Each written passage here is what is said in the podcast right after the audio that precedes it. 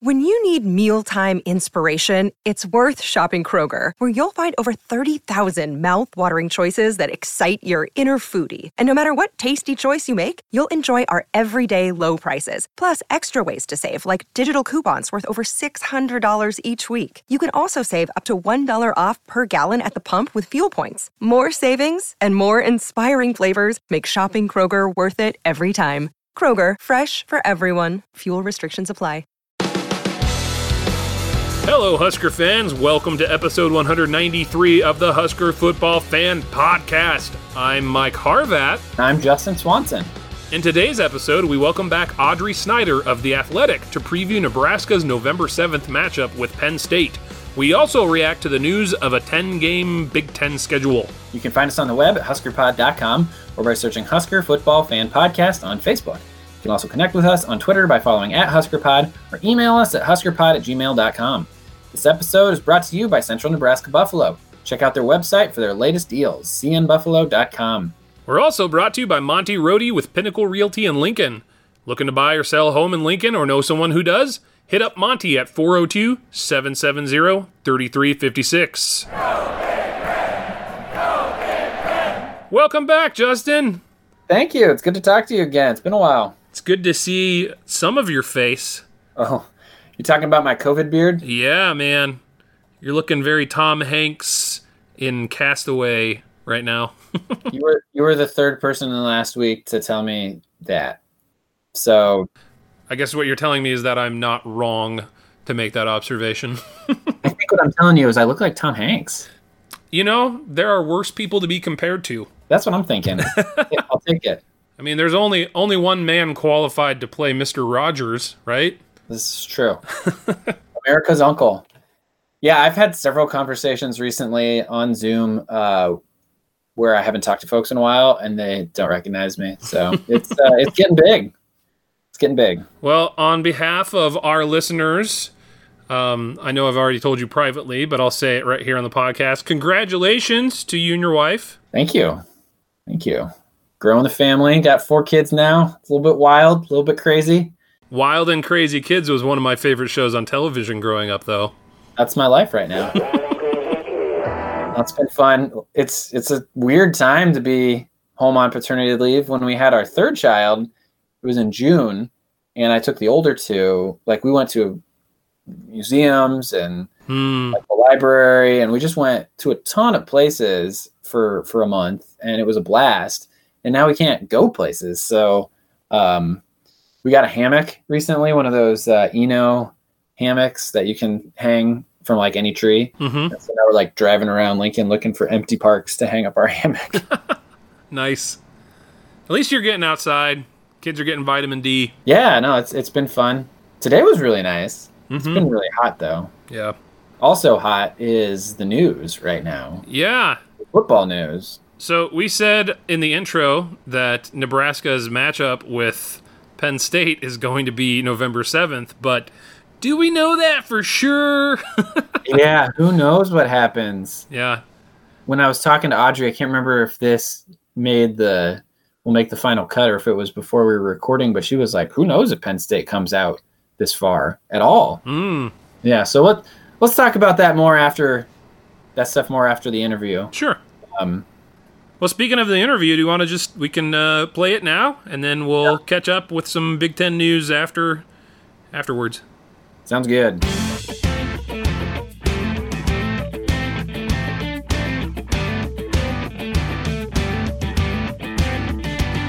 We're excited to welcome back to the show after a few years Audrey Snyder. Audrey's a Penn State beat reporter with The Athletic, and uh, we last spoke to you a couple years ago when Nebraska last played Penn State. And uh, welcome back to the show. Appreciate it. I was, uh, I was, am, I'm not quite sure. Looking forward to getting out to Lincoln this year. I don't, we'll see. Yeah, hard to know what to expect. Um, I've had, as I've been talking to beat reporters this summer, we've we've kind of gone with the assumption that the season would be normal and just tried to operate under that paradigm. But uh, you and I are talking about 24 for 24 hours after it was announced that the Big Ten's going to just a 10 game Big Ten conference schedule. So uh, let's just let's talk about that elephant in the room for a little bit. Um, I, am curious as, as someone who you know this is what you do for a living is watch and cover this. Like, what are your reactions to that?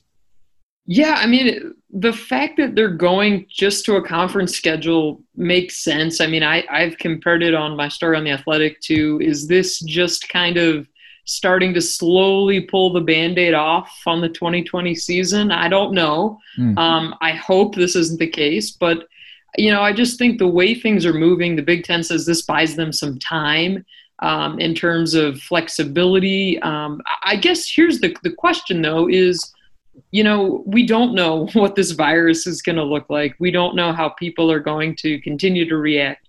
We don't know what these campuses are going to look like if and when they still bring students back, which Penn State's still planning on welcoming back 40,000 plus students here next month. Wow. So, you know, Penn State hasn't had a positive uh, test yet of the 102 student athletes that they've tested. Oh, wow. But I mean, looking at the numbers, uh, it's probably only just a matter of time until someone gets it, right? I mean, that's right.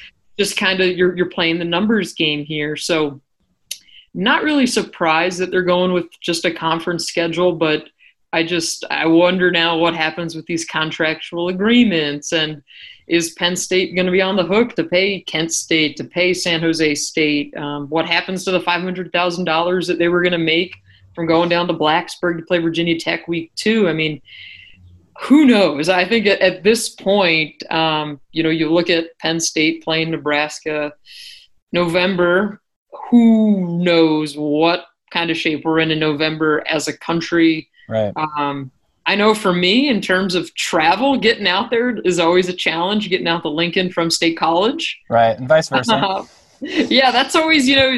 One year I ended up in Denver. Oh my uh, goodness! Yeah. I mean, so I don't know what what that's going to look like, but yeah, definitely a newsy week for sure. Yeah. Did you? So you kind of thought this might happen? Yeah.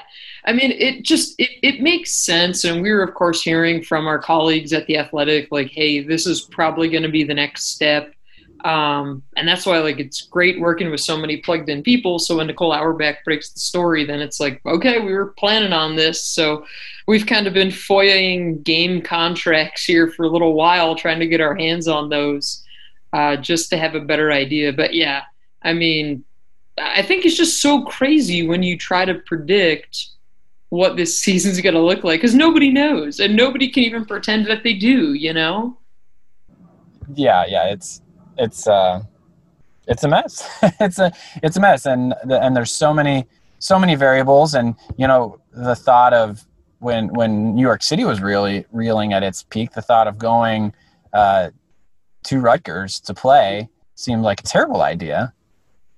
Uh, and now uh, things have receded or things are better, but still, you know, the idea of uh, in November you could have peaks here, peaks there, and you know, do you want to send healthy people? And yeah, lots, lots of crazy stuff. Well, okay, well, I think we. I think we've talked about that enough, um, considering the news is 24 hours old, and there's lots more to, to learn about that. So let's let's just go back to like our normally scheduled conversation here about about Penn State and Nebraska, and um, I'd like I'd like to talk a little bit about the 2019 schedule. Uh, Penn State was 11 and two, a couple real close conference losses, uh, just just barely lost to Minnesota, and uh, a, a, tight one with LSU before beating Memphis pretty soundly in their bowl game. How how does how do Penn State fans view this last season? Is that is that a successful season? Are you, are they disappointed? What, what's the take? They're always, I think, like any fan base, they always want more, and then for Penn State, that more is okay, you know, they've been to New Year's six games in three of the last four years. That's wonderful. Like, that's not a bad accomplishment by any stretch. But the big thing is really how do you kind of take that next step? How do you get into the college football playoff? Uh, and you got to beat Ohio State to put yourself in that conversation. And that's kind of been the the elephant in the room the last few years. You got to be able to beat them.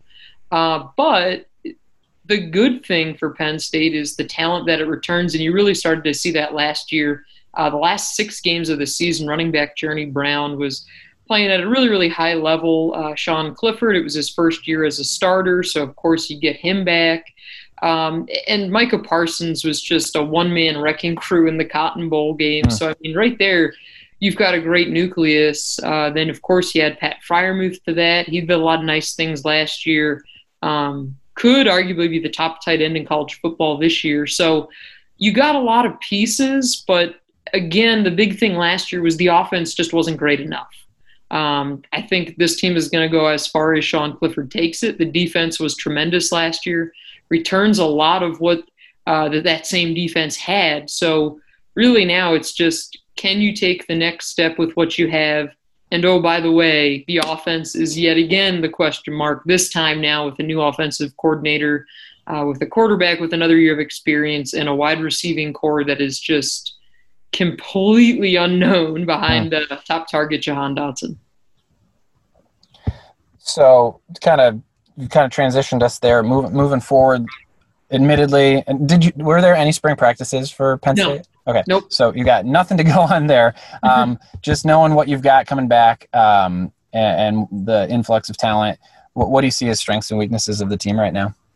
Yeah, the strength is going to be the defense again. Um, they were tremendous against stopping the run last year. Um, really, one of the best defenses in college football. But their Achilles heel was the big plays. And how do you kind of eliminate those big plays, especially through the air? They were really susceptible to giving up some chunk yardage plays. Um, but I mean, you have Micah Parsons and you have someone who probably will be a top 10 pick um, in the draft this year. I mean, so you look at Parsons' junior season and he carries with him that hype that LeVar Arrington was getting. I mean, it's it's a similar kind of deal uh, with him. So the defense should be really good. The linebacking corps on paper um, should be remarkable. I mean, Brandon Smith, former five-star prospect, is a sophomore.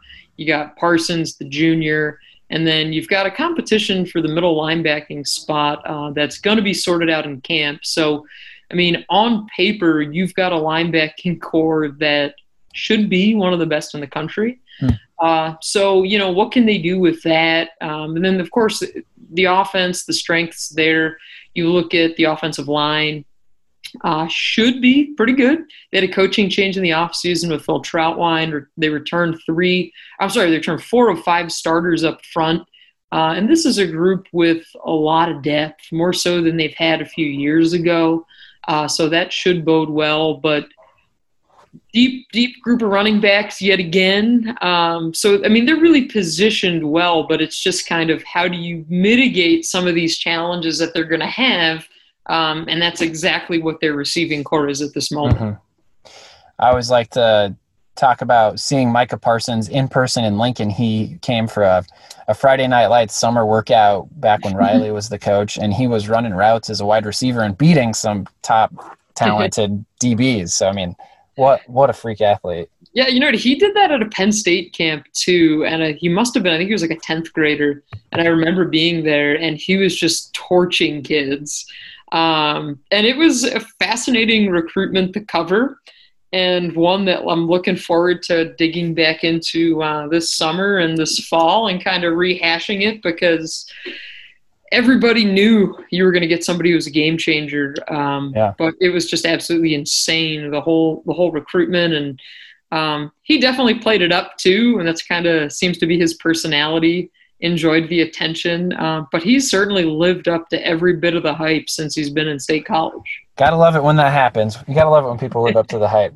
Um, so let me let me pull up the schedule here for the fall. Uh, for as far as crossovers, you've got Northwestern, Iowa, Nebraska. That's assuming that there isn't. Well, no, there will be one more crossover now. We don't know who that is. Um, you lose your non-conference. Yeah. You lose a tough uh, non-conference game at Virginia Tech and Kent State and San Jose State at home. So we've got uh, Northwestern again, assuming that this is what happens. You got Northwestern going to Michigan, Iowa, Ohio State at home, going to Indiana, coming to Nebraska, currently scheduled for November seventh, uh, hosting Michigan State, Maryland, and then finishing off at Rutgers. And there'll be one more cross-divisional game in there. All that said, what is this team capable of, in your opinion?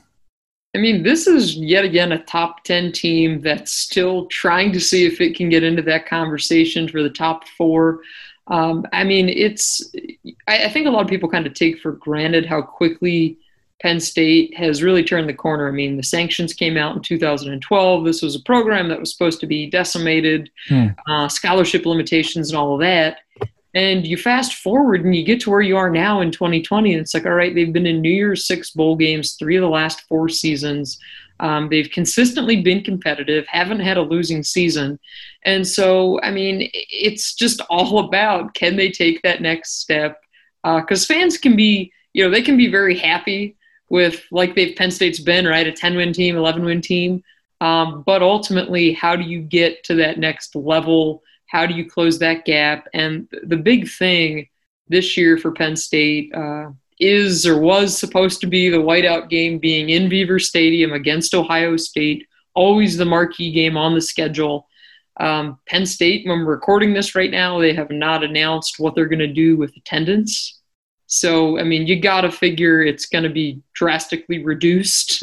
Um, they've already said, like, unless you have a season ticket, you're not getting in. So, who knows what kind of atmosphere you even get for that yeah. marquee game when you oh, get wow. Ohio State coming to your house in a year in which, to me, it feels like for Penn State, it's kind of it's almost a, bit, a little bit of a now or never type of situation because you got to almost figure that Parsons and Freiermuth are sure bets you would think to head to the NFL after this year. So uh, who knows what you know what yeah. the atmosphere yeah. looks like, but yeah, Lot, lots of wild cards there. Hey, how, what's the correct na- way to pronounce your new offensive coordinator's last name? Ciarrocca. Ciarrocca. Yep, Kirk Ciarrocca. That was not even in my top three uh, pronunciations. um, so uh, we, we have uh, some friends at the Eyes on Big podcast who did cover the Big Ten. They gave me a few questions for each of the teams that we're playing this year. And their question about Ciarrocca's offense uh, was, is this going to be kind of a simplified – uh, offense like he was running at Minnesota, where you only run a handful of plays, but you run them really well and mm-hmm. repeatedly, or is it going to be a more elaborate, wide open offense? Uh, Penn State keeps saying that it's going to be a blended offense and blending what they've done well the last few years, which really stems back to Joe Moorhead and then goes back to Ricky Rahne um, last year. So a blended offense between what they've done well and what Ciarrocca wants to do. Um, I do think there'll be some some simplistic elements to it. But I think one of the things that's gotten blown out of proportion, at least from the Penn State side of things with it, has been people have saying, "Oh my God, Ciarrocca never used the tight ends at, at Minnesota," and blah blah blah. And what are they going to do with Pat Freiermuth? And um, he's made it very clear that when you have a tight end that good, uh, he's going to be a big part of the game plan. But people look at the numbers from Minnesota um, and kind of pointed to that. But I think the exciting part about this offense with what they want to do is you look at Sean Clifford, and last year was up and down, kind of as one would expect for a first year starter. Um, but you look at what Ciarrocca did with Tanner Morgan at Minnesota, and you say, hmm, okay, theoretically, on paper, you've got more uh, with a Clifford, um, you know, former four star kid, elite 11 quarterback to tap into. So, I'm curious to see what it looks like. Uh, but Penn State's also in an interesting spot where they've got a lot of talented running backs. So they really should be a balanced attack. But Ciarrocca wants to push the ball down the field, take their shot plays, uh, which Penn State has been an explosive offense the last few years. But I do think maybe some people kind of got spoiled by it by the fact that they were just lights out with Joe Moorhead in terms of explosive plays. Mm. Um, but you also had Saquon Barkley at that point, so doesn't hurt, right? right. Well, yeah. Anytime, anytime you have Saquon Barkley, you're you're going to be okay. Um, I guess last question. I'm curious. Uh, so I was looking back at the history, and Nebraska's had such a tough run the last number of years. I just assume everybody's beat us every time. Um, but prior to the 2017 56 to 44, and it really was a beatdown. Nebraska actually was on a four-game winning streak, including against Penn State, including the three games we'd played in the conference. Um, so uh, roundabout, what I'm trying to get at is what what Penn State fans and the team, what do they think of Nebraska right now? I mean, are we even on the radar? Uh, disappointing addition to the Big Ten. I'm curious what what your take would be. No, I, I think there's a lot of respect there um, for Nebraska, and I think it's. I mean, I remember when Nebraska joined the Big Ten. That's right when I started covering Penn State football. And so, you know, at that point, everybody was super excited, and you're saying, okay, look at the history between these these two teams. Um, so I think there's definitely respect there. I mean, when you look at disappointments in the conference, I think we both probably know um, where that's going to head. I mean, Rutgers is what it is, and yeah. a more competitive Rutgers would would help everyone. And it seems like they're kind of on the right path to doing that um, with Greg Schiano. But Rutgers and Maryland are the two that regionally. Penn State, you see a lot of them, and you're just kind of like, all right, whatever. Um, I will say Penn State had a Friday night game at Maryland last year, and so it was early on in the year. It was a really good atmosphere, at least for like the first quarter. Then the game got blown open. um, so you know, you just hope that those teams can kind of turn the corner and be a little more exciting. Um, but Nebraska, I do not think Penn State fans um, feel that way with Nebraska. It's been really interesting, just kind of from afar, following all the Scott Frost hype. Yeah. And, you know what's what's this team going to look like so i've been intrigued by it but yeah i only been to lincoln once um, so i'm looking forward to hopefully getting back out there and checking it out a little bit yeah you know penn state kind of has uh, i don't know if this occurs to penn state fans but i mean they have that a unique relationship with nebraska and that they were the first addition to the big ten you know they were the 11th and mm-hmm. then we were the 12th so i don't know if maybe that gave some comment if there was a common bond yeah. as a result of that um, yeah, kind of the the two uh, storied programs that are coming, you know, coming into the conference. Right. I mean, and I think it has been a really nice fit with Nebraska when you look at it. I mean, I get it. You get Maryland, you get Rutgers because of that New Jersey market, because of you know that eastern part of the country that you're trying to tap into. Um, but to me, Nebraska just fits so well when yeah. you get, you know, the Iowas and the Wisconsins of the world and the Minnesotas. So yeah, well, you know, when we made the jump, I, you know, obviously we were, I grew up in the Big Eight, the Big Twelve, my my family before me. Um, but it, it really made a lot of sense, and it seemed like a really good fit. But then, yeah, when when we added those last two teams, it was kind of like them. Really? I thought this was a big deal. yeah, those are kind of the ones, you know, and you just you hope though that things change over time because I mean the way it's set up like the last few years for Penn State you get Rutgers at the end of the year and last year it was honestly like they were Sean Clifford was banged up so they rested him they started their backup quarterback I mean it was pretty much a developmental scrimmage and you're like okay how are you going to get fans in the stands Thanksgiving weekend and you're seeing everybody's having their rivalry games and you kind of roll out this clunker. I mean, that's just just kind of what Rutgers feels like right now. So is Rutgers like the designated end of season game for Penn State? So the way the way it's worked, um, it used to be Michigan State, and then right now, I don't know if it's always going to be that way. I'm not sure on that. Um, but it's seemingly the last few times it's been late in the year um, I, yeah, I don't know if it's if that's always going to be the case, but it's. I just, hope not, for Penn State's sake. I mean, it's just not a a thrilling. I mean, I do remember Penn State during the it was during the O'Brien era. I remember them closing out the regular season at Wisconsin. Um, but yeah, I mean, you're trying to, especially when that game's at Beaver Stadium, you're dealing with students who get a week off at Thanksgiving. So you're trying to get some kind of a crowd there for a team that's been, you know, pretty good last few years, really good.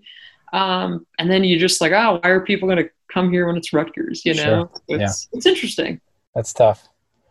That's tough. Well, hey, where can uh, where can our listeners um, read what you're writing about Penn State? Yeah, they can subscribe to the Athletic, uh, the Athletic Penn State page. We also have great Nebraska writer uh, in Mitch Sherman. So we've got all kinds of Big Ten coverage, and I am on Twitter at at Aud Snyder, A U D S N Y D E R, and the number four. If anybody is old Packer Brett Favre fans, that's ah. that's where they can find the four. So at ah. Snyder four. There weren't th- three odd odds in front of you. That was Odd Snyder's. You're it's Brett Favre. Awesome. Well, hey, Audrey, thank you so much for your time, and uh, I, I hope it works out for you to come out to Lincoln uh, in November, and I hope we can have a regular schedule. Um, but we'll see. yeah, me too. Hope so. Looking forward to getting out there. Best of luck to you. Awesome. Thanks. Thank you. Thanks again to Audrey for joining us on the podcast. Good to have her back. Yeah, I, I, mentioned this in the interview, but it, it's kind of funny to think back on um, the matchups with Penn State, I for some reason I always think we've lost to them a lot more than we did. Mm. So back when Solich was the coach, we we traded wins with them, which I remember losing at Beaver Stadium, but I don't I don't remember winning as well. Hmm. And we've been on a, a decent. We've had some success against them, and um, it's a team that is a big name in the East that we have not played nearly as much as Ohio State. It feels like. So anyway, hopefully we get the game in at some point, and uh, you know November seventh is as good as any date, but we'll see what happens. hmm So uh, so yeah, so the news the news of the day of the week, I guess, is that the Big Ten has decided to move to uh, a ten game conference schedule, which right now we have nine games scheduled. Uh, you go to the Huskers.com uh, and look at the schedule, and they've got Purdue, and then there's the three games, the non-conference games are all gone, and then Northwestern and the rest of the Big Ten games are as scheduled. Um, and so then we'll we'll pick up one presumably. hmm And uh, Scott Dochterman um, did from the Athletic as well. Did uh, had a tweet where he he ranked all of the Big Ten teams based on their uh, how they performed last year Oh yeah, I saw that. and then looked at who had like the toughest matchups based on last year's performance and then tried to match up who we deserve to play based on the, the difficulty of this year's schedule. And he just using his little scheme had us playing maryland um, which you know sounds like a win. Okay, yeah.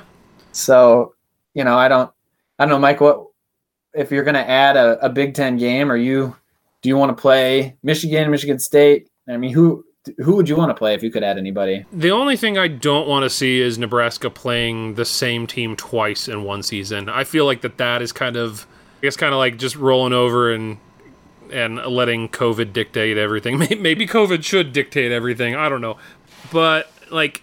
I don't know. How lame would it be to play Iowa twice this year just because they're close? You know, something like that. I don't want to see that. I guess we have played Wisconsin twice in one season, though, but that was because it was the Big Ten championship. So, and that did not go well for us yeah.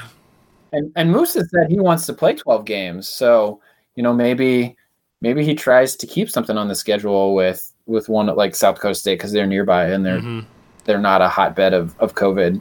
Yeah, Um, man, did you see there was that South Dakota State player? I, I forget who it was, but he had like I think his dad played for Yeah, Nebraska. think it was Lester Johnson's son, Cade Johnson. who Yeah.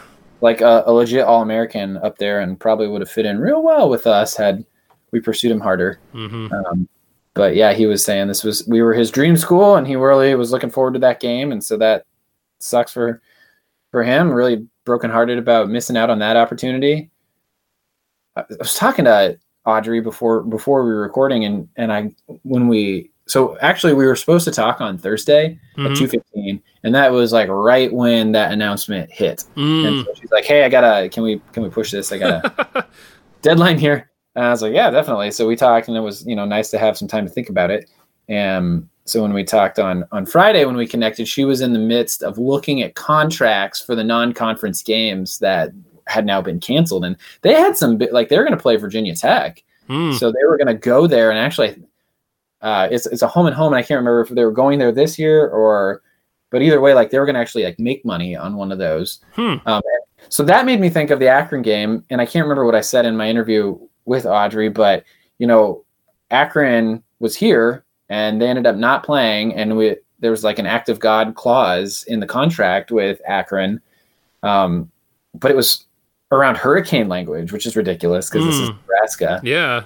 And so I, I don't think it I don't think it went to litigation. And actually in the end, I think we ended up paying Akron some of the money, but not all of it. hmm Um, but you know, that was a time when all the rest of the games were happening, and you know, we had our full you know, we had all the rest of the income that we were counting on. So I mean it's yep. not like we can just pay. So anyway, you worry about the South Dakota States, the Central Michigans, and Cincinnati's. I mean, even though Central Michigan and Cincinnati are successful, relatively successful Power Five or uh, Group of Five schools, like they need that money. hmm hmm And South Dakota State, I mean that that's like their budget, I imagine. Yeah. so that hurts. But you know, when you when you when you keep it with just when you keep it with just Big Ten teams, you can really standardize everything. You know, you can mandate testing, you can mandate um, travel arrangements, and then also you have the TV contracts. They're they're easy to adjust because it's all connected through the Big yeah, Ten network. it's all in house essentially. Yeah. FS1. Yeah. So it's you know it just it gives them the flexibility and gives you the chance to postpone. And I mean, if you've been reading anything about this, we're not we're not saying anything new. Um, but man, I guess I thought it might be coming, but I didn't. I guess it caught me caught me off guard a little bit. Hmm. I'm still hopeful that we'll get to see some games played this fall. Um, I think that we will see the college football season start, but then how it proceeds is a big question mark. And I think that that's why they're really pressing the flexibility side of things is like beyond week one, if we get there, when and if we get there, you know, nothing is guaranteed, right? Um, what's interesting for Nebraska, though, is that for the first time in recent memory, we are playing a conference game as our season opener. So at least that, in theory, should be staying the same. You think? Like, Yeah. uh, do you foresee that being changed for anything? I don't know. Again, all I can go off of is what's on the Huskers website right right now, which still has all the games, all the, conference games on their dates. So Purdue, so Purdue's still set for September fifth. Okay. Um, you know who's in the stands? I don't know. Yeah. Uh, we, there was just the Shrine Bowl game in Western Nebraska uh, earlier this week and uh, or this weekend. Recording on Sunday night here, so it was yesterday on Saturday, and uh, they had people social distance in the stands, and it sounded like Sean Callahan was tweeting. A lot of people were wearing masks, so we'll see if you got to give it two weeks here to see if there's a bunch of infections, but you know we'll see. Yeah. Sounds like the the kids at least were all being tested pretty regularly leading up to the game itself. So I, th- I think it actually might be a good kind of case study for how other programs might do it going forward. You know, like if if everybody on the field has been tested and tested negative within the last 48 hours or something like that, you know, well, hey, you can maybe proceed with the game with some semblance of confidence that at the very least any transmission would be minimal but um, man it it feels insane that we're even having this conversation like Yeah. what the heck we Yeah. we're just two dweebs talking about football what do we know but uh, i just hope that we get to see some college football and like more than anything that when and if that happens that people can stay healthy and you know reasonably safe throughout Yeah. All you're hearing from the, the Husker players via Twitter um, is that they're anxious to play and they want to play. And I think I think it was Sam McKewon maybe on the Pick Six podcast or yeah, I think it was him made what to me was a really compelling argument, which is if you're if the safety and well-being of the football players is truly your number one priority, what's the best way to in- incentivize them to stay safe? Is it A to say football get football season's canceled, go take care of yourself? Or is it B to say we're going to do this football season, but it in order to do so, you have to be really vigilant. uh, Mhm. diligent. you need to take care of yourselves. We're going to give you every support we can, do everything we can to help you do that, but we got to take this really seriously. And I mean, obviously, like if you want 18, 19, 21 year old, 20, 20 year old students whose frontal cortexes and, you know, that's still developing we're still developing, you got to give them a good reason to stay healthy and Mhm, take care of. And so that, you know, if you're got to dangle that carrot yeah, that might, that might be the, like the most powerful carrot. Yeah. And I mean, like, that's even being dangled in front of the general public. Like, hey, do you want a college football season? Put on a mask. Like, now you have some impact on this, believe it or not, you know? The power is yours. Mm-hmm. But uh, hey, in the meantime, we'll keep doing this podcast. Um, and, uh, you know, if things change, we might uh, we might temporarily become a movie review podcast this fall. Who knows? Yeah, and I mean we're gonna keep we're gonna keep rolling here. I mean we, we got to finish out all our season previews. Fortunately, Mm-hmm. they're all yeah, they're all conference games left, so we're good there. those aren't gonna get canceled. And you know if someone gets added to the schedule, um, well when someone gets added to the schedule, you know presumably we'll we'll talk to someone there hmm and uh, you know just uh, see what happens. I mean I I fully anticipate by the time we record next week that it's a different story. So. it's just So changing so subscribe now, folks, if you haven't already done so. Try and keep up. Yeah. So I mean, the the Big Ten announced this on Thursday, and then I Mhm. think on Friday the ACC, no, Pac-12. Pac-12, Pac-12 announced. I think that's it for now, right? Mm-hmm. But The S. wait for the domino effect, I say. Yeah. So there's going to be a real trickle down effect uh, to the lower divisions, lower conferences, and um, you know maybe this uh, fundamentally restructures how college football is funded, how it works. Um, who knows, like what the the lasting implications of all this are, but yeah. I kind of feel like the end of every episode of Wait, Wait, Don't Tell Me, they're like, when that does happen, we'll talk about it here on the. Man, I haven't listened to that show in forever, man. But instead, I've got a new thing in the Husker Pod. That's my first choice for podcast listening. So, uh, on a different topic, I uh, I was on cnbuffalo.com earlier today because, as as many of you may remember, they were out of stock for a while. I think when there was some limits on on meat uh, production and distribution, I think there was a big run on on outfits like Central Nebraska Buffalo. You know, Mm. small small producers, and so for a while there, they're out of everything except for jerky. But I'm on their website right now, and we've got five pounds of ground bison. We've got five pound bison burger patties, 15 patties. We've got a grill box with ribeyes and strips and ground, and we've got a starter box with chuck roast, ribeyes. I mean, it's like almost oh, so. There's a couple things out of stock, but the vast majority of it is here. Here for It- it is a bison smorgasbord of meat selections. corn a veritable cornucopia of bison products. Cornucopia. I only ever use that word in November.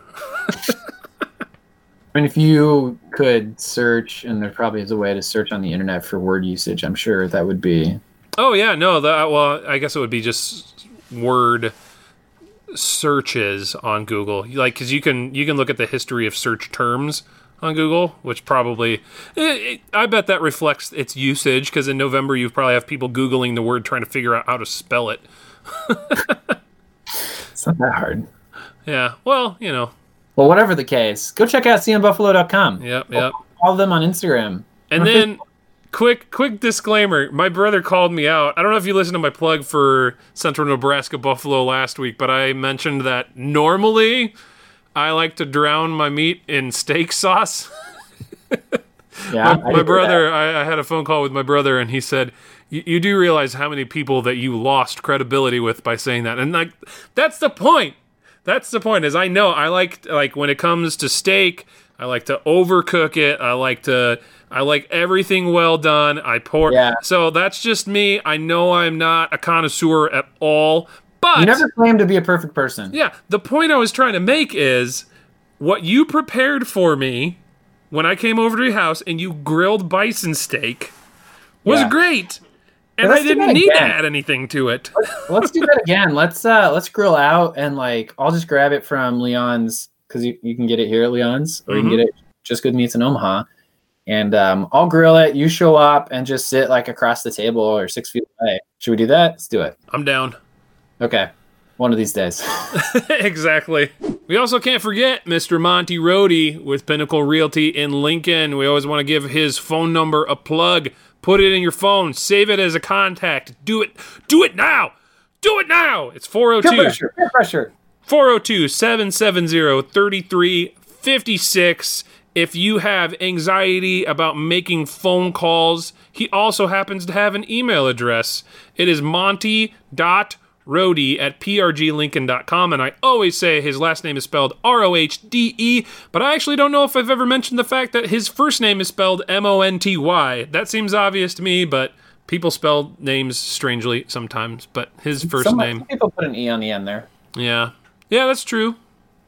I wonder. I wonder if Monty puts a lot of steak sauce on his steak. We should ask him. We should ask him.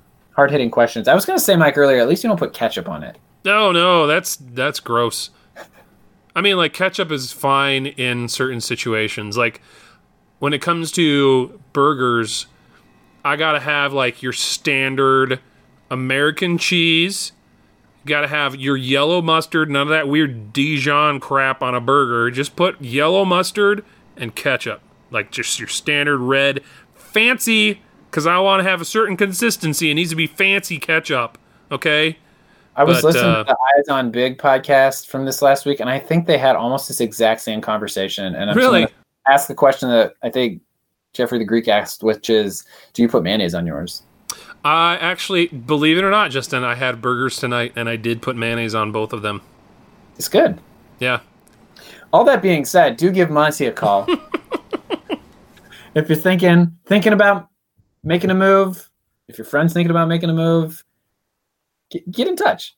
Seek his advice. He'll be helpful. We commend him to you. We gotta get him on the show. Actually, that would be cool.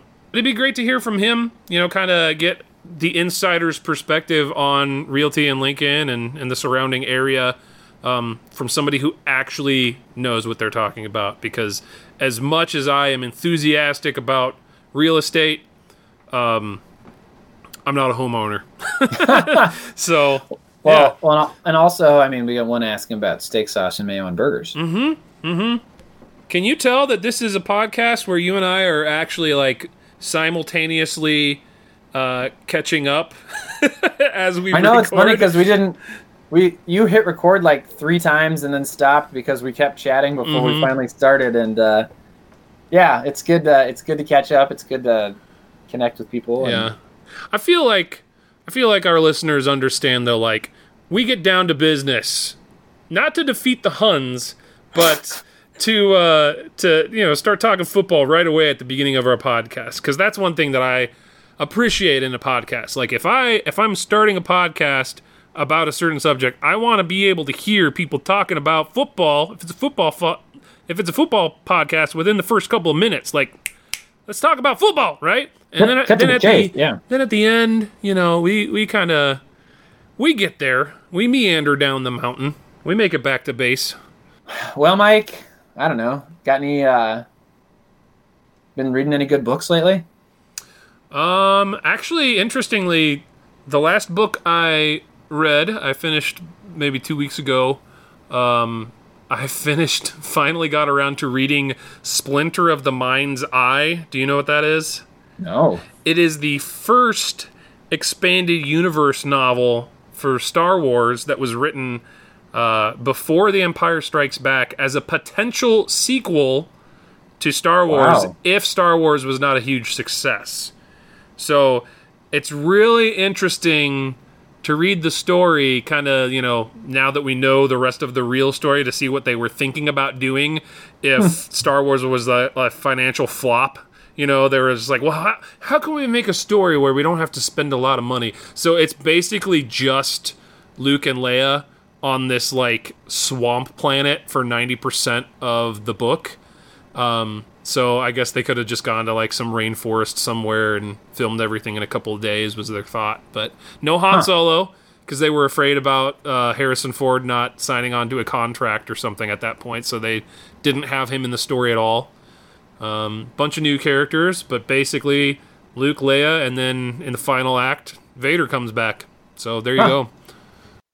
Wow. I've I've been catching up on movies that I wanted to see but just hadn't gotten around to it. So I saw uh, Mandy and I watched uh, Knives Out finally. Oh, dude, I was gonna say that. Uh, it was on Amazon Prime. Watched it Yeah, a couple weeks right. ago. I want to hear Yeah. your take. What would you think of it? Oh, it was really fun. Uh, some, I mean, a ton of people have told me that I would like it, and yeah, we really did. Um, super fun. Uh, funny how she's.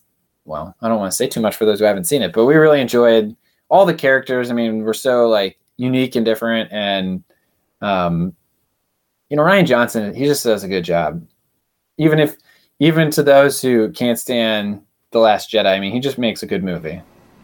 Yeah, I was impressed uh, seeing the end credits roll. I knew that he directed it, but he wrote it too. Like, so I mean, that's a testament to how brilliant he is. Honestly, I'm gonna look him up right now on IMDb. Um, I mean, all of his movies are just really fun. So here's the interesting thing. I finally, finally, maybe a month before seeing Knives Out, saw Clue. Oh, So, so I like finally 80s got. flick, right? Yeah, I know. I finally got around to seeing Clue, and uh, Knives Out blows Clue out of the water. And I know that like not they're both they both kind of exist in their own time and they succeed by their own merits, but uh, between the two, I strongly preferred Knives Out. So I'm looking at his filmography. Like Looper is a great kind of time travel, chasing yourself through time kind Mhm. of flick. hmm Brick is like a, a film noir set in a high school, um, which sounds like tame, but like the stakes are really like there's a murder and the stakes are high. Oh, I see Knives Out Two has been announced. Oh, Um, which is brothers. curious because what on earth else would they do with that story? Hopefully, it's like all new characters in a different situation. Yeah, I assume Daniel Craig just goes. Oh, okay, yeah, I can see scenario, that. He's solving a new murder. I get that. The Brothers Bloom is kind of a a fun kind of I don't know magical brothers fantasy type thing. Not ma- like uh like magicians in the real world kind of sense. Mhm. Illusionists. You can't say illusionist without me thinking of Will Arnett saying that. yeah, yeah. Me, me neither. Anyway, all right. Let's uh let's call it. Yeah, we've uh, taken more time to get there than usual on this episode, but that's okay. You're stuck at home anyway, or you're out on your run for the first time in a week. So enjoy What else do you have to do? Yeah, Yeah. you're welcome. Go Big Red, Mike. Go Big Red! The Husker Football Fan Podcast is an unofficial, non commercial podcast and is intended for educational and entertainment purposes only.